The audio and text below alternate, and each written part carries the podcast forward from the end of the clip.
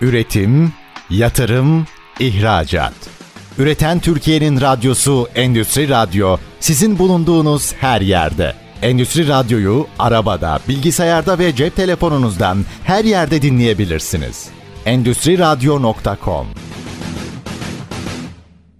Metin Filizci'nin hazırlayıp sunduğu Fabrikalarını Nasıl Kurdular programı başlıyor. ST Endüstri Radyo'da Fabrikalarını Nasıl Kurdular programından herkese merhabalar. Metin Filizci ben. Bugünkü konuğumuz Teknoproses firması Genel Müdürü Sayın Burak Çakır. Burak Bey ile bugün firmaları hakkında sizlere bilgilendirme içeren bir program gerçekleştireceğiz. Öncelikle Burak Bey hoş geldiniz. Merhaba, hoş bulduk. Teşekkür ederim. Yayınımıza katılımı kabul ettiğiniz için teşekkür ederim. Bu bölümde firmanızı yakinen tanımak istiyoruz. Teknoproses firması ile ilgili sohbetimiz sırasında bize vereceğiniz bilgilerin kıymetli, değerli olduğunu düşünüyoruz. Tekrar hoş geldiniz diyorum ve e, müsaadenizle ilk sorumu sorayım. Kendinizden, şirketiniz Teknoproses'ten bize kısaca bahseder misiniz? Merhaba, Burak Çakır ben. Makine mühendisiyim. 23 yıllık bir mühendisim. Firmamız Teknoproses'le gıda tesisleri kuruyor. Anahtar teslimi, başta süt, meyve suyu ve dondurma fabrikaları kuruyor. Bunun yanında da savunma sanayine bazı mühendislik ve proses destekleri veriyor. Firmamız Ankara'da kurulu. 15 yaşında. Geçen hafta da yeni fabrikamızın açılışını yaptık. 13 dönüm bir arazi üzerine birinci etap inşaatımızı tamamladık. Hayırlı olsun öncelikle. Teşekkür ederiz. 6500 metrekare kapalı alanda şu an hizmet veriyoruz. Hedefimiz de 2023 yılında ikinci etabını tamamlayarak 10.000 metrekarenin üzerinde bir alana çıkmak. Tabii e, süt, gıda, sanayi ve savunma deyince böyle bir kadro istiyor bu işleri yapmak için. Biz de güçlerimizi Bursa'da e, partner şirketimizle birleştirdik. İşte hisse aldık, hisse verdik. Bir şirketler grubu oluşturduk. Bu Bursa'daki şirketimizle beraber yaklaşık 130 kişiyiz. 40 civarında mühendisimiz var. 90 civarında da mavi yakalı personelimiz var. Bu mühendislerimiz de gıda mühendisi, makine mühendisi, mekatronik mühendisi, elektrik ve elektronik mühendislerinden oluşuyor ağırlıklı olarak. Tabii e, şey süt teknolojisi arkadaşlarımız da var, tecrübeli arkadaşlarımız da var. Bu şekilde yolumuza devam ediyoruz. Peki çok güzel. Kısa şirket bilgilendirmesi için teşekkür ederim. Tekrardan da geçen hafta açtığınızı söylemiştiniz yeni tesisinizi. Öncelikle hayırlı olsun. Umarım hem size hem Türkiye'ye hem de yurt dışına güzel satışlarınız olur. Müşterilerinizi geliştirir, büyürsünüz daha da. Böyle girişimlerin olması bizleri çok mutlu ediyor. Peki şimdi yeni tesisi kurduk ama tesisi kurana kadar şirketimizin geçirdiği bir evrim var aslında. Şirketimizi nasıl kurduk, nasıl büyütebildik ve küçük ölçekli bir firmadan ki genelde ilk kurulum aşamasında bizim gibi e, bahsettiğiniz mühendislik firmaları küçük ölçekli oluyorlar ve daha sonra alınan işlerle büyüyorlar. E, küçük ölçekli bir firmadan nasıl büyük ölçekli bir firma ve onun ötesinde bir fabrika seviyesine geldiniz. Bu süreçte ne tür zorluklar yaşadınız e, ve bu zorlukları, sancılı dönemleri nasıl atlattınız? Bu konuda da bize bir bilgilendirme verirseniz çok mutlu oluruz. Tabii ki 2008 yılında Teknoproses maceramız başladı. Küçük bir kadroyla. Ama çok büyük hedeflerimiz vardı bu küçük kadronun. Belki çok fazla sermayemiz yoktu, makine ekipmanımız yoktu ama mühendislik bilgimiz vardı. Ve çok büyük hedeflerimiz vardı. Bu büyük hedefler doğrultusunda mühendisliğimizi kullanarak, gece gündüz çalışarak, gerçekten çok çalışarak çok şükür bugünlere geldik. Bir anım var. Hani akşam saat 10.30 olmuş, 22.30 olmuş. İşte iş yerinde çalışıyorum. Yorulmuşum. Ya dedim ki bu iş yerini sen mi kurtaracaksın? Bırak işte yoruldum. Sabahta mesai başlayacak. Sonra içimden dedim ki tabii ki sen kurtaracaksın. Oturdum birkaç saat daha çalıştım. Tabii o günler çok zorlu günlerdi. Zaman zaman da böyle zamana karşı yarıştığımız İPART gibi, TKDK gibi projeler vardı. İnanın o zamanlarda sabah 5'e işte müşterilere randevu veriyorduk e, zamandan dolayı. İşte sabah 5'te bizim ofiste müşteriyle buluşuyorduk, dosyaları alıyorduk, veriyorduk, kontrol ediyorduk. Tabii öyle bir süreçten geçtik. Bu süreçler çok kolay olmuyor. Ama çok şükür bugün Türkiye'de e, baktığımızda kendi sektörümüzde e, en büyük birkaç firmadan bir tanesi haline geldik. Bizim vizyonumuz sektöründe dünya markası olmak. İnşallah Teknoproses'i sektöründe bir dünya markası yapacağız. Tüm e, hayalimiz ve e, hedefimiz bu doğrultuda çalışıyor. Tabii bunu nasıl yaptık? Kazandığımız her kuşu, kuruşu öncelikle firmada bıraktık. Eğer biz kazandığımız paraları işte gidip dışarıda farklı yatırımlara veya işte kişisel olarak daha mutlu olmamızı sağlayacak işte yazlıktır, yattır, kattır o işlere girseydik teknoproses bugünlere gelemezdi.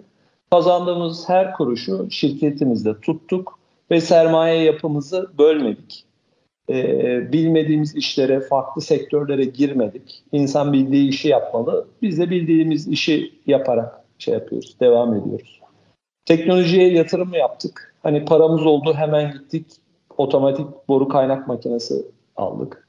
Paramız oldu kamera aldık, oksijen sensörü aldık. Paramız oldu gittik yurt dışından otomatik kaynak robotlarını aldık. Sürekli kazandığımız parayı teknolojiye yatırdık, firmamıza yatırdık, insana yatırdık, bilgiye yatırdık. Zaman zaman şirket çalışanlarımızı, mühendislerimizi yurt dışına eğitimlere yolluyoruz imkan buldukça. En büyük kazanımımız ve değerimiz insan. O yüzden insana biz çok değer veriyoruz. Arkadaşlarımızın eğitimi için, bilgi seviyelerinin artması için elimizden gelen her şeyi yapıyoruz. Böyle işte küçükten başladık. Büyük hedeflerimiz vardı. İlerliyoruz. Tabi burada plan yapmak da çok önemli. Plan yapmadan hiçbir şey olmuyor. Öncelikle çok çalışmak gerekiyor, çok okumak gerekiyor. Ve plan ve stratejileri doğru tespit etmek gerekiyor. Bugün yeni açılışını yaptığımız fabrikamız bizim 5. iş yerimiz. Ve çok büyük bir oranda her iş yerine taşındığımızda, işte açtığımızda diyorduk işte burada biz 2 yıl kalırız, burada 1 yıl kalırız, burada 5 yıl kalırız. Çok büyük oranda bu öngörülerinizi tutturarak bugüne kadar geldik. İşte şu an 10 bin metrekare kapalı alandan bahsediyoruz. Burayı içinde öngörüm 15 yıl. 15 yıl sonra inşallah burası bize yetmeyecek ve daha büyük bir yere taşınacağız. Böyle ufak ufak emin adımlarla devam ediyoruz. Tabii nelerden zorlandık bu süreç hiç kolay geçmedi. Ama şunu söyleyeyim işte 15 yıldır yanımızda arkadaşlarımız var. Beraber çalışıyoruz. Bu 15 yıl boyunca maaşları öderken hiç zorlanmadık. Allah'a şükürler olsun. Her zaman için böyle bir şeyimiz vardı. Ee, bu konuda e, çok şanslıyız. Kendimizi çok e, mutlu hissediyoruz. Hiçbir zaman personelimizin maaşını geciktirmedik. Tabii ki sektör zaman zaman dalgalanıyor, ekonomiler dalgalanıyor. İşte 2008'de bir şey vardı, ülkemizin içinde bulunduğu ekonomik durum vardı. Yine 2018'de e, benzer bir durum vardı. Sonra pandemi, enerji fiyatları. Tabii ki Türkiye'de bir inşi, insan olmak çok kolay değil. Değişken çok fazla. Ancak siz bu değişen kendilere göre firmanızı ve kendinizi adapte ederseniz o zaman işiniz biraz daha kolay. Mevcut durumu analiz ederek ona göre stratejiler belirleyerek sanki ufak ve emin adımlarla büyüme gelir diye düşünüyoruz. En azından bizim hayat hikayemiz böyle. Evet. Öncelikle bu 2008'de başladığınız yolculuğun kısa bir süreç sayılır. 14 yıl. Bir firmanın kurulmasından hani bunu bir çocuğa benzetirsek bebeğe doğması, büyümesi, emeklemesi, yürümesi e, ve bu noktaya gelmesi 14 yılınızı almış. E, tabii çok anlattığınız gibi zorlu süreçler, uykusuz geceler, projeler ama bunlar güzel anılar olarak muhtemelen kalmıştır sizlerde. Ve diyorsunuz ki şimdiki hedefimizde 15 yıla kalmadan e, buradan e, daha büyük bir tesise çıkmak. E, yapmış olduğunuz işle düşündüğümüz zaman, dünyadaki ve Türkiye'deki potansiyeli düşündüğümüz zaman e, ben tahmin ediyorum ki buradan da e, daha büyük tesislere 15 yılı kalmadan tahmin ediyorum geçeceksiniz. Bu güzel bir süreç. E, gerçekten e, tebrik ediyorum öncelikle. Sağ olun. Çok sağ olun. Şimdi şunu soralım bir de. Bu soruyu sorayım ama e, bu soru herhalde zamanımızı yetiştirmeyebilir. Gerekirse bir ara verir ve ondan sonra devam ederiz. Müşteri grubumuz genelde özetlersek Türkiye içinde mi yoksa yurt dışında mı ya da her iki gruptan da var mı? Onu bir öğrenip ona göre ben sorumu yönlendireyim. Valla ciromuzun Covid öncesinde %75'i e, ihracattan oluşuyordu. Ancak Covid insanların e, daha az seyahat eder hale getirdi insanların. Ve biz de öyle daha az müşteri ziyaretine bulunduk. Müşteriler bize daha az geldi. Hatta Covid sonrası ilk müşteriyi gördüğümde öpecektim böyle. Çünkü belki bir yıl hiç yurt dışından bize misafir gelmedi. Ee, çok şükür şu an tekrar e, işte Covid'in etkileri azaldı. Bizler gidiyoruz, müşterilerimiz geliyor. Bu %75 olmasa bile %40 civarında bir seviyedeyiz şu anda ihracatımız. Bunu daha da arttırmak istiyoruz. Tabii bizim öncelikle hedefimiz ithalatı azaltmak. E, ikinci hedefimiz de ihracatı arttırmak. İşte biz ve bizler gibi firmalar olmadan önce e, Türkiye'de işte bir paslanmaz çelik tank, bir pastörizatör bunlar ithal geliyordu veya sit ünitesi. Ama biz ve bizim gibi firmalar iyi hizmet verdiği sürece Türkiye'deki kurumsal işletmeler, gıda ve hijyen konusunda katı disiplini olan işletmeler bizi te- tercih ettiği sürece ithalatın önüne geçmiş bulunduk. Tabii ihracat da çok önemli ülkenin e, dengesi açısından. O yüzden var gücümüzle ihracatı arttırmak için çabalıyoruz. O zaman aslında pandemi öncesi ve pandemi sonrası diye ikiye ayrılıyor. Anladığım kadarıyla pandemi öncesinde daha yoğun bir ihracat. Ama pandemi sürecinin getirdiği zorluklarla beraber ki dediniz hakikaten doğru bir yıl, bir buçuk yıl bırakın ülke dışına şehirler arası bile ziyaretler yapamıyorduk. Ülke içinde dolaşamıyorduk. Dolayısıyla onun getirdiği zorlukla da bu sefer iç piyasaya talebe bütün ülkelerdeki firmalar yöneldi. Dolayısıyla bir süreliğine şu anda e, iç piyasa daha yüksek, ihracat birazcık aşağı oransal olarak düşmüş gözüküyor ama tahmin ediyorum bu ilerleyen süreçte uluslararası ziyaretlerinde artık yapılabilir olması, firmaların gelip gidiyor olması. Hatta bu süreçte hatırlarsanız online toplantılara başlamıştık. Muhtemelen siz de yurt dışına online toplantılarla süreci götürdünüz. Evet bugün iki tane e, hala o alışkanlık devam ediyor online toplantı. Bugün iki toplantım vardı. İşte biri Türkiye Cumhuriyetlerinde biri de Afrika'dan. Tabii bu online toplantı alışkanlığı da bence çok iyi. İşte projeleri online olarak paylaşabiliyorsunuz, detayları paylaşabiliyorsunuz. Bu bizim hızımızı da arttıracak. İnşallah 2023'te beraber ihracatımız tekrar eski günlerdeki gibi e, yurt içi satışlarımızdan daha fazla olacak. Güzel. Konumuz Burak Bey ile e, söyleşimiz devam ediyor. Şunu da bir soru olarak isterseniz soracağım ve ondan sonra kısa bir araya gidelim az önce çizdiğiniz profilden hem iç satış hem de yurt dışı satış olduğunu anlamıştık. Yurt içinde ve yurt dışında iş yaparken özellikle yaşadığımız sorunlar, zorluklar neler oluyor ve bu yaşadığımız sorunları nasıl çözüyoruz? Bu süreçte yaşadığınız, unutamadığınız, paylaşmak istediğiniz anılarınız olursa da paylaşabiliriz. Ee, bunu soracağım. Çünkü e, yurt içi ve yurt dışında farklı prosesler işliyor. Özellikle yurt dışına çıktığımız zaman ihracat yapanların yoğunlukla karşılaştığı ülkelere göre zorluklar çıkabiliyor. Bu ülkelere göre zorluklarda hakikaten bazıları öngörülebilir, bazıları öngörülemeyen oluyor. O zorluklar nelerdi, neler yaşadık, bunları nasıl açtık?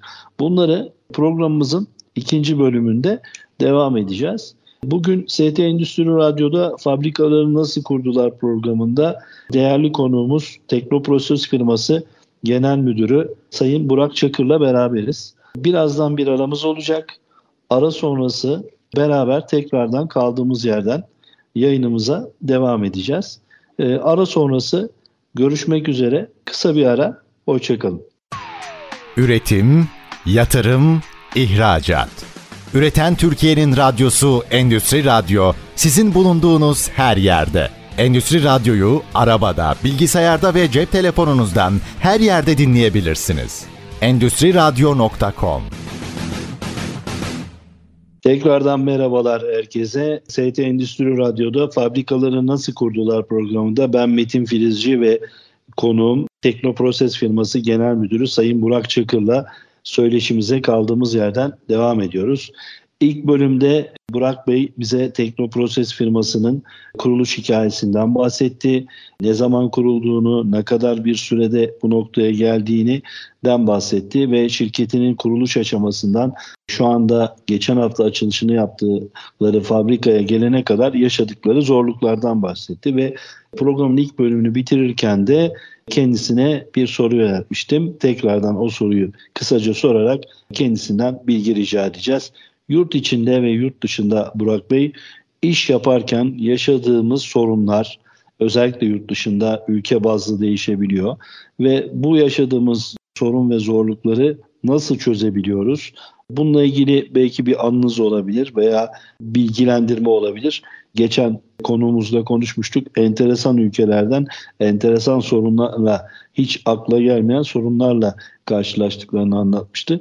Tekrar sözü size bırakayım ve bu sorunları nasıl aşıyoruz, neler yaşıyoruz? Öncelikle şunu söyleyeyim. Hani ben çok sorunları konuşmayı sevmiyorum. Hayat zaten zorluklarla dolu. İşte iş hayatı da öyle, aile hayatı da öyle, ev hayatı da öyle.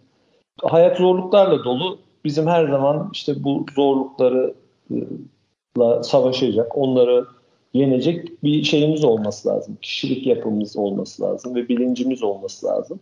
Ama şunu söyleyeyim, iş hayatında en zor şey insan. Hani bir tesis kurmak çok daha kolay ama bir insanla uğraşmak çok zor. Bizim işimizde de insan tabii her sektörde olduğu gibi.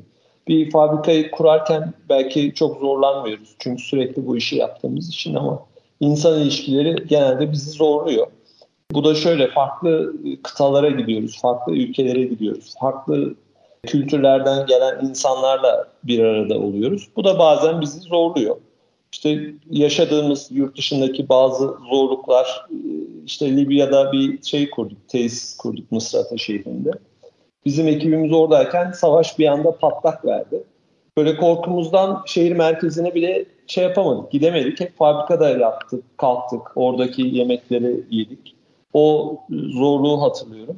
Ama sağ olsun tüm ekibimizle o savaş ortamında bile olsa e, yaptığımız sözleşmenin e, kurallarına uyarak işte verdiğimiz zamanla ilgili taahhütü yerine getirmek için canla başla çalıştık. İşte müşteri bizden rica etmişti. Ramazan e, öncesinde tesis çalıştırmayı. Biz savaş ortamında bile olsa onu çalıştırdık çok şükür. Bir o zorluğu hatırlıyorum. Bir psikolojik olarak da çok kolay değildi. Hatta müşterimizin iki fabrikası vardı. Bir tanesi çelik, bir tanesi süt fabrikası bizim montajını yaptığımız. O dönemlerde diğer fabrikası, çelik fabrikası bombalandı savaş uçakları tarafından. Tabii bizim süt fabrikası da olabilirdi, bombalanabilirdi. Çok şükür öyle bir şeyimiz de var, anımız da var. Yani personeli çekemediniz ve orada kaldınız değil mi? Yani, yani dönemediniz. Yani biz bitirmek istedik. Hmm. Personele de konuştuk. Herkes canla başla çalıştı. Hani korkmadık. Orada şey var.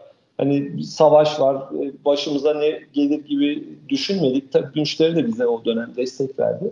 Gece gündüz çalışarak çok uzun mesai saatleri çalışarak işimizi teslim ettik. Alnımız akıllıyla döndük o şey savaş ortamından.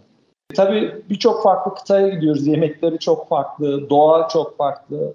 İşte Tanzanya'ya tesis kurduk. Makine ve ekipmanları yolladık. Müşteri binayı hazırlayamadı. Böyle bir 3-5 ay bizim makinalarımız bir depoda kaldı. Daha sonra bu makinelerin montajı için gittiğimizde bir baktık makineler içinde hiç Türkiye'de görmediğimiz böcekler yuva yapmış. Kocaman arıların yuvaları var. Hani e, insan böyle şeyleri de görüyor. Tabii o an bir şey yapıyorsunuz, korkuyorsunuz arılar e, üstünüze saldırdığında ama daha sonra bir şey olarak, ana olarak kalıyor. İşte ülkelerle, farklı ülkelerle ticaretler yapıyoruz. Daha önce haritada yerini bilmediğim ülkelere gittim. İşte Angola'ya gittim mesela. Seyahat öncesi bilmiyordum haritada nerede olduğunu. Tabii böyle farklı ülkelerle çalışınca oralardan para transferi zaman zaman zorluklar yaşanıyor. Ülkelerdeki kanunlar değişiyor, yönetmelikler değişiyor. İşte bazı Türkiye Cumhuriyetleri de öyle. Diyor ki işte biz parayı şu koşulda yollarız, bu koşulda. Tamam diyorsunuz bir ay sonra kanun değişiyor. size para gelmiyor, etmiyor. O tür şeyler de yaşadık. Zorluklar da yaşadık. Ama çok şükür bugünlere geldik. Bazı ülkelerde de yemek kültürü çok farklı.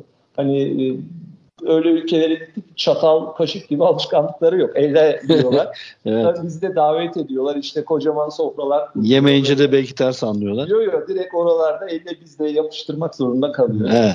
Tabii gittiğimiz yere de adapte olmamız lazım. İşte havalimanlarında e, zorluklar oluyor. İşte Azerbaycan'da özellikle eskiden çok farklıydı. Havalimanına giriyordunuz. İşte hızlı geçmek için bir protokol vardı. Her şey, her ülkenin e, birbirinden farklı özellikleri var. Özellikle Türk Hava Yolları konusunda biz çok şanslıyız. Türk Hava Yolları şu an maksimum ülkeye uçan hava yolu. İşte Afrika'da birçok ülkeye Türk Hava Yolları ile gidiyoruz veya Uzak Doğu'da Asya ile gidiyoruz. O konuda şeyiz, şanslıyız. Umarım Türk Hava Yolları'nın bu büyümesi ve ülke yelpazesini genişletmesi daha da artar. Bizler de gideceğimiz yerlere daha kolay ulaşabiliriz. Yurt dışında yaşadığımız genel şeyler böyle. Tabii hepsi değişik bir anı. Ben de farklı ülkeleri ülkelere gitmeyi çok seviyorum. İşte farklı yemekler, farklı insanlar, farklı kültürler. Buralarda tesisler kurabilirsek ne mutlu bizlere. Yurt içinde yaşadığımız problemler ise özellikle şirketi ilk kurduğumuz yıllarda böyle sektör haricinde bazı firmalara iş yapmıştık. Hani özellikle İPART gibi, TKDK gibi desteklerden hiç süt sektöründe olmayan firmalar işte bir hayalle diyorlar ki biz şu tesisi kuralım, şu kadar üretim yapalım, şöyle olsun, işte şu kadarını cebimizden karşılayalım, şu kadarı kazanıp ödeyelim deyince o işler sıkıntıya giriyor maalesef. E, bu tür hayal peşinde koşan birkaç e, projede maalesef biz de yer aldık. İşte onlar bize ödemelerini yapamadı. Oralarda biraz zorlandık. Ancak 2010'dan beri sektör haricinde olmayan firmalarla çalışmıyoruz. İşte şu an baktığımızda müşteri portföyümüzde hep şeyler var. Orta ve üst kapasite grubundaki müşterilerimiz var. Onlarla çalıştıkça bizler de öğreniyoruz. Yaptığımız işe daha vakıf oluyoruz. Her projede üzerine ekleyerek gidiyoruz. Çünkü o tür projelerde enerji verimliliği çok önemli. İşte çalışacak sistemlerde çalışacak insan sayısı çok önemli. Bazı müşterilerimiz artık karbon ayak izinine de önem veriyor. Biz de bu tür projelerde yer aldıkça kendimizi de e, geliştiriyoruz. Peki teşekkür ederiz bu bölümle ilgili bilgiler için. Şunu da soralım. Bulunduğunuz sektör özellikle bahsettiğiniz ağırlıkla süt uygulamaları ve sanayi savunmada da projeleriniz oluyor ama anahtar teslimi kurduğunuz tesisler ağırlıklı süt fabrikaları. Doğru. Yani bu bir peynir tesisi olabilir, bir kaşar, bir yoğurt, bir ayran tesisi olabilir ama A'dan Z'ye anladığım kadarıyla ürün, süt giriyor ve son mamul olarak çıkıyor Burak Bey. Evet. Burada da sektörde sizin rakipleriniz var.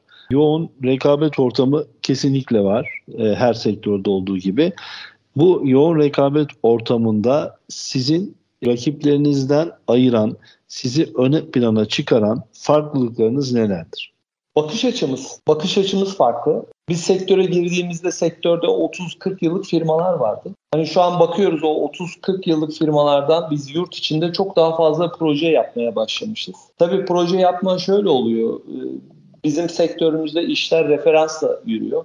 Hani güzel bir proje yapıyorsunuz. İkinci proje geliyor. İşte sektör birbiriyle konuşuyor. Aa diyor Teknoproses'ten biz şu hattı aldık mutluyuz. Öyle öyle derken bu iş yayılarak gidiyor. Hani sektörünüzün bizden çok daha önce bu yola çıkmış firmalarla göre kendimizi kıyaslıyoruz. Eğer biz onlardan Türkiye'de daha fazla proje tamamlıyorsak yurt içinde demek ki biz böyle hızlı koşuyoruz demektir. Ne mutlu bizlere. Bu da bizim bakış açımızda oluyor. 2010 yılında bir akşam böyle mesai yapıyoruz. 8.30 gibi bir holdingin sahibi bizi aradı. Tabii o dönem bilmiyoruz holding sahibi olduğunu. Bizim adımızı birisinden duymuş ve telefonumuzu almış. Biz de iş yerimizin adresini verdik. Geldiler bize akşam ziyaret ettiler. Üretimde olan da o dönem 2-3 tane pastörizatörümüz vardı yarım abi. Bunları gördüler işte kullandığımız ekipmanları, bakış açımızı, işte otomasyon seviyemizi gördüler ve çok mutlu oldular. Ya dediler işte biz şu firmayla görüşüyorduk şu kadar yaşında ama hani sizin standartlarınız daha yüksekmiş. Bu nasıl oluyor diye bir soru geldi. Bu soruyu ben hiç unutmuyorum. Verdiğimiz cevap da şuydu. tabii ki hani biz yola başladığımızda zaten size göre 30 yıl önce bu yola çıkmış firmalar var. Eğer siz o firmalarla rekabet etmek istiyorsanız, o firmaların önüne geçmek istiyorsanız yapmanız gereken tek şey onlardan daha kaliteli olmak, daha farklı bir bakış açısıyla yapmak. Dediğim gibi çok şükür hani o biz kurulduğumuzda o yaşlarda olan firmalarda göre şu an Türkiye'de daha fazla proje yapıyoruz. Bu bizim için çok büyük bir mutluluk. Tabii başarı neyle geliyor? Öncelikle yüksek kaliteli ekipmanlar kullanmalısınız. Para kazanmanın yolu bence en yüksek kalitede ürünleri kullanmak. Çünkü daha düşük kaliteli ürünler size daha fazla problem yaratacak.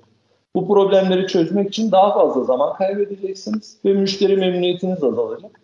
O yüzden e, en yüksek kaliteli ürünler kullanmak her zaman en ucuz ekipman kullanmak anlamına geliyor.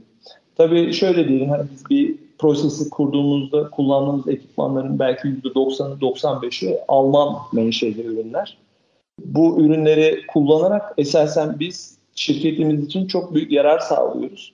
Kurduğumuz tesiste bize servis olarak geri dönüşler çok çok az oluyor. Bu bizi rekabette bir ön plana çıkarıyor. E, servise bakış açımız da farklı. Biz yine şirketimizi kurduğumuzda bizden çok daha eski olan bu sektördeki firmalar servisle ilgili e, çok güzel altyapılar kurmuşlardı. Hani zaman zaman yani bir arabadan örnek vereyim işte her 10 bin kilometrede yağ değiştirmeli ya. Bir baktık bu firmalar diyor ki her 2000 kilometrede bir yağınızı değiştirmemiz lazım. Biz bu bakış açısını yıktık öncelikle. İşte daha farklı ekipmanlar kullanarak bu yağ ömrünü arttırdık 15 bin kilometre. Başkaları 2000 kilometrede bir e, işte servise sokarken araçlarını biz 15 bin kilometrede sokmaya başladık. Uygun yağ ve ekipman kullanımıyla. Müşteriye hani bu servisten para kazanma yapısı olarak değil de müşteri bir partner olarak görerek, onların kazancının bizim kazancımız olarak görerek servisten değil de biz yeni projelerden ve referanstan kendimize yarar sağlamayı bir düşünce yapısı edinerek ilerledik. Diğer bir şeyde rekabetle bizi ön plana çıkaran ise insan faktörü. Bir kaşar hattı ile ilgili geliştirdiğimiz bir teknoloji var. Onu size ben aktarmak istiyorum. Normalde bir kaşar peynirini üretirken biz bir müşterimize saydık. İnsan eli 24 kere değil şey kaşar peynirine. Değişik noktalarda.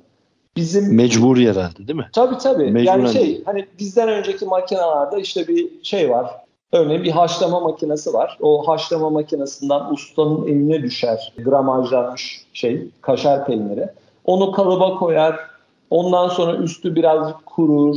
O kalıptan çıkarır, ters çevirir, alır, paketleme götürür vesaire derken 24 kere değiyor. Ama bizim geliştirdiğimiz teknoloji de şu an hiç insan eli değmeden termoforma paketlenmiş, hijyenik şekilde paketlenmiş tamamen robotlarla ürettiğimiz bir teknolojiyi kavuşturdu Türkiye'yi. Biliyorsunuz kaşar da Türkiye'ye özgü bir peynir. Yurt dışında yok. Bu hattı biz herhangi bir yerden kopyalamadık. Partnerimiz olan Ropak firmasıyla beraber geliştirdik. Tabii bu projeyi geliştirirken paydaşımız, müşterimizin de çok büyük katkıları oldu. İşte kaşar kalıplarına birlikte yaptığımız firmanın katkıları oldu. Böyle bir ortak akılla bunu geliştirdik ve şu an çok yüksek teknolojide hiç insan eli değmeden çok hijyenik bir şekilde kaşar peynirini üretmeyi başardık. Tabi biliyorsunuz enerji maliyetleri giderek artıyor dünyamızda. Savaşlar hızla devam ediyor maalesef. Bir yandan da Türkiye yine üzülerek söylüyorum yemimizin çoğunu yurt dışından getiriyor hayvansal yemin bir kısmını yurt dışından getiriyor. Bu durumda da maalesef maliyetler çok artıyor. Biz maliyetleri ne kadar aşağıya çekebilirsek bunu da teknolojiyle yaparsak o kadar mutluluğumuz artıyor. Evet şimdi maliyetler dedik aslında tam can alıcı nokta ama ben tekrardan bir ara vereyim diyorum ama e, bu yoğun rekabet ortamındaki e, sizi ön plana çıkaran konuların başlığını aradan sonra kaldığımız yerden tekrar devam ederiz. Burak Bey, ST Endüstri Radyo'da fabrikaların nasıl kurdular programında Metin Filizci ben, ben ve bugünkü konuğum Sayın Teknoproses Genel Müdürü Burak Çakır Bey ile söyleşimiz birazdan tekrardan devam edecek. Kısa bir ara ve aradan sonra sizlerle birlikte olacağız. Görüşmek üzere diyoruz. Hoşçakalın şimdilik. Üretim, yatırım, ihracat. Üreten Türkiye'nin radyosu Endüstri Radyo sizin bulunduğunuz her yerde. Endüstri Radyo'yu arabada, bilgisayarda ve cep telefonunuzdan her yerde dinleyebilirsiniz. Endüstri Radyo.com Tekrardan merhabalar. ST Endüstri Radyo'da Fabrikaları Nasıl Kurdular programında Metin Filizci ben ve konuğum Sayın Teknoproses firması genel müdürü Burak Çıkır'la söyleşimize devam ediyoruz. Tam da bu noktada çokça sorulan bir şey. Hani aklıma geldi. Kaşardan belki bağlayacağız ama bir de şey var. Hazır yoğurt, ev yoğurdu. İşte bizim büyüklerimizden öğrendiğimiz anneannemizden, babaannelerimizden ve annelerimizden evde ev yoğurdu yapılır. Hazır yoğurt da hani böyle pek tavsiye edilmez. Merak ettiğim için soruyorum. Gerçekten kaşar peynirden sonra bu konuda da bilgi almak istediğim için soruyorum. Muhtemelen izleyicilerimiz, dinleyicilerimiz de merak ediyordur. Hazır yoğurtla ilgili e, çok fazla şey söyleniyor programlarda. Özellikle e, bilim insanlarının söyledikleri de var hijyen anlamında. Peki size de sormak istiyorum. Hazır yoğurtla ilgili düşünceniz nedir? Öncelikle şunu söyleyeyim. Tabii ki e, bildiğimiz markalardan hazır yoğurdu güvenle tüketebiliriz. Hazır yoğurt nasıl yapılıyor? Çok kısaca bahsedeyim size bir fabrikada yoğurt nasıl yapılıyor. Gelen sütler analizden geçiriliyor. Eğer fabrikanın kriterlerine uygunsa, içinde antibiyotik yoksa, belli pH seviyesindeyse, belli kalitedeyse süte, süt fabrikaya kabul ediliyor. Sonra bu sütün serüveni başlıyor. Önce pastörize ediliyor. İçerisindeki patojen bakteriler yok ediliyor. Ondan sonra da içerisine bizim istediğimiz yoğurt kültürünü katıyoruz. Bu yoğurt kültürünü kattıktan sonra herhangi bir katkı maddesine gerek duymadan sadece süt ve yoğurt kültürüyle biz bu hazır yoğurdu yapıyoruz.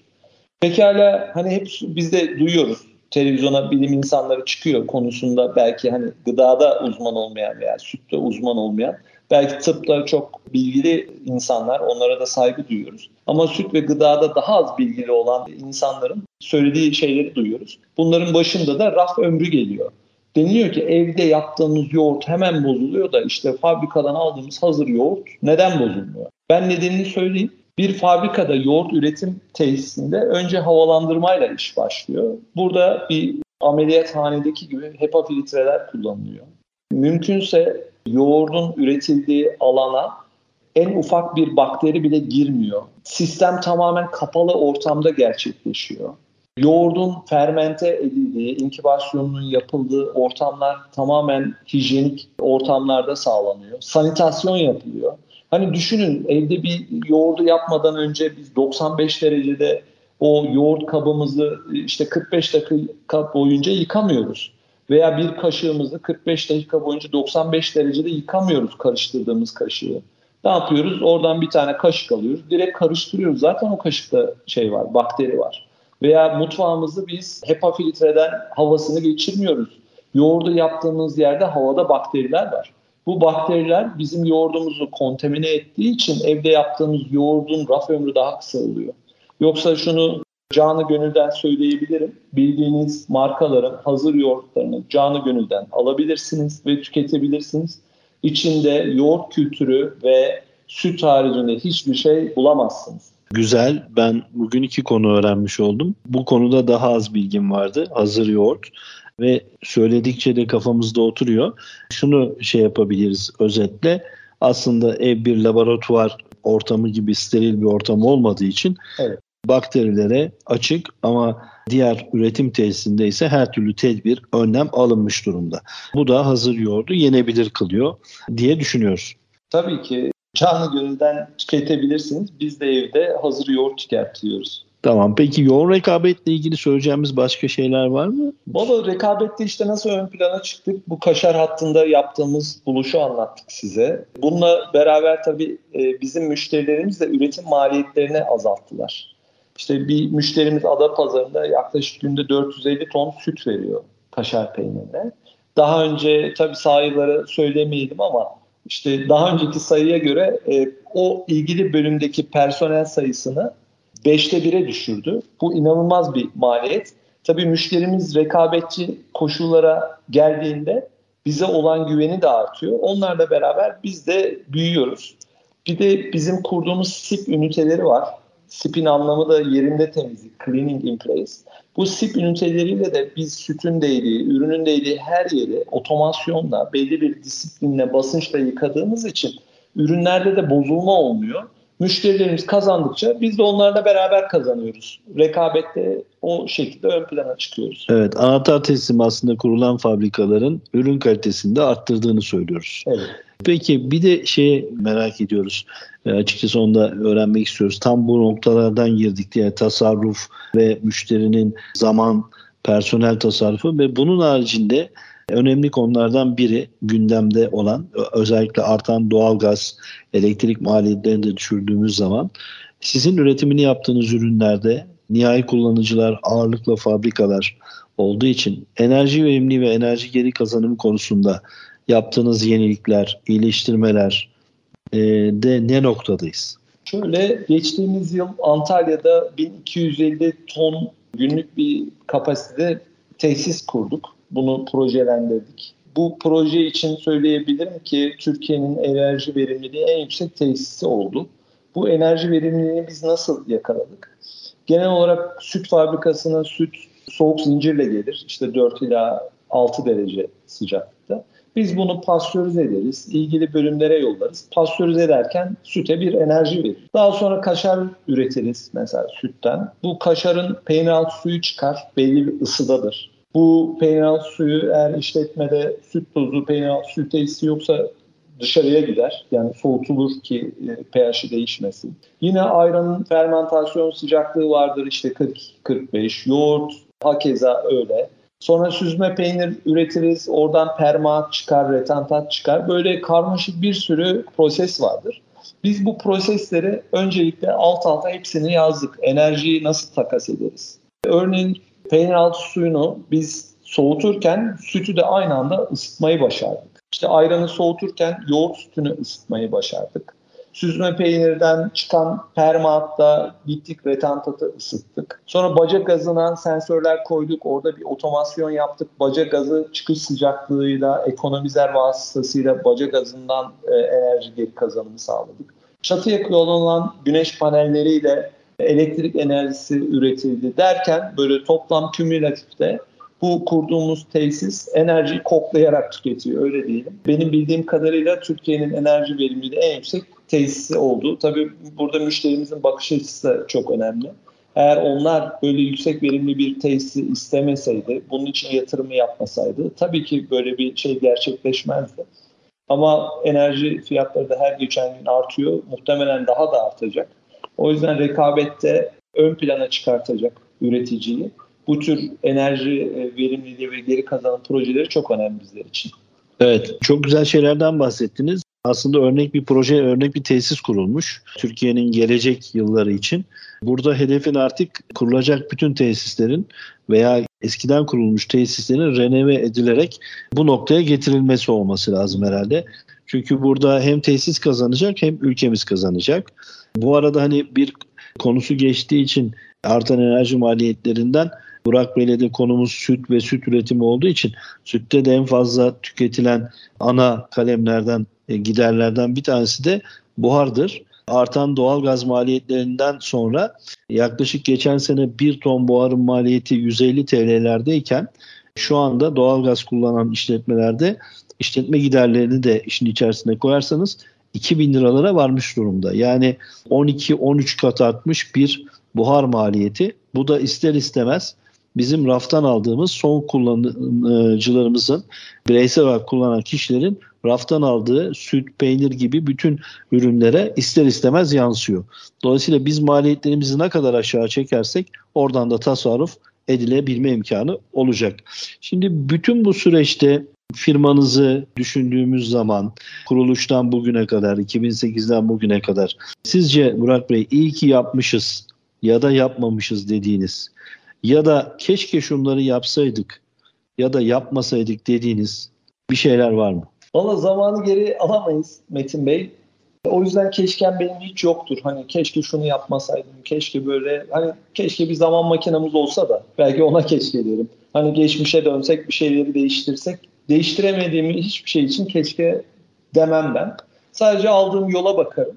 Tabii çok şükür Teknoproses'in aldığı yola baktığımızda biz hep mutlu oluyoruz. Sadece şunu yapmamız lazım. Geçmişe bakarak yaşadığımız anıları biriktirerek onlardan ders çıkararak gelecek hedefleri koymamız lazım. Şu an bizim geçmiş olaylara en büyük bakış açımız odur. Hani keşkemiz hiç yoktur. Peki güzel bir bakış açısı. Yani ders çıkarabiliyorsak zaten keşkemiz olmayacak.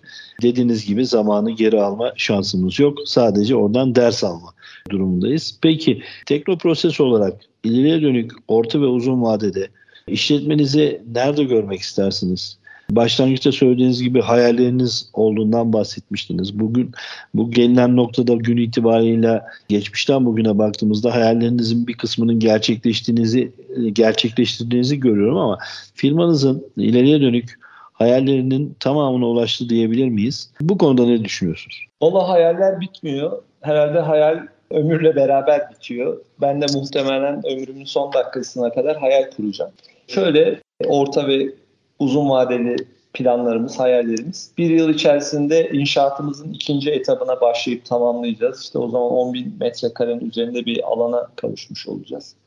Geçtiğimiz yıl otomatik kaynak robotları aldık. İşte şu an tankları lineer ve rotary olarak otomatik kaynak robotlarıyla yapıyoruz. Tabii makine parkuru da bitmiyor. Sanayici öyle herhalde. Bir şey tamamladığında yeni bir eksik görüyor. Yeni bir eksik ve hiç bitmiyor teknolojiyle beraber. Şu an yine planladığımız makine e, parkurumuzun e, olduğunda daha mutlu olacağımız, hızımızı arttıracak ekipmanlar var. O ekipmanları alacağız, parkuru tamamlayacağız. İşte yurt dışı fuarlarına önem vereceğiz. Firmamızın tanıtımı için daha fazla yurt dışına e, açılmamız lazım. Bunun için de önümüzdeki yıl için 3 fuar planladık. Bunları gerçekleştireceğiz. Yurt dışında ortaklık ve partnerliklerimiz var.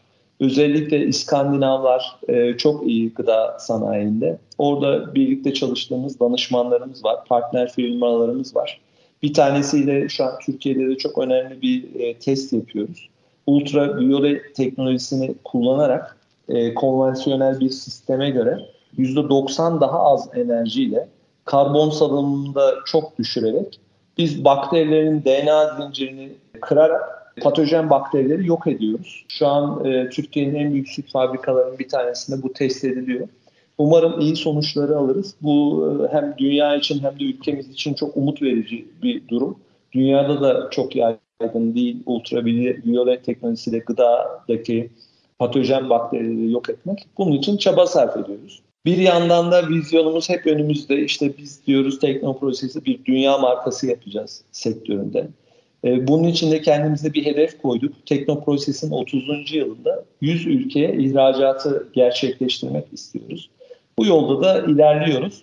Bu 100 ülkede bilinirliği olan bir firma yaratmak istiyoruz Teknoproses'te. Bunun için de Can'la başta hem Burak Çakır hem de şirketimizin mühendisleri, mavi yakaları, ustaları, kaynakçıları, işte muhasebesi, finansı, insan kaynakları, ihracat departmanı bir ekip olarak, bir takım olarak canla başla çalışıyoruz. Peki e, çok teşekkürler. Öncelikle geldiğiniz için ve güzel bilgileri bizlerle paylaştığınız için ben açıkçası keyif aldım. Teşekkür ederiz. Ayağınıza sağlık. Bizleri burada bilgilendirdiğiniz için.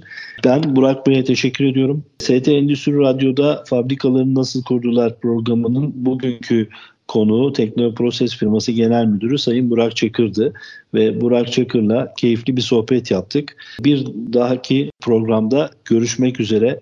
Hoşçakalın diyoruz. Herkese hayırlı günler.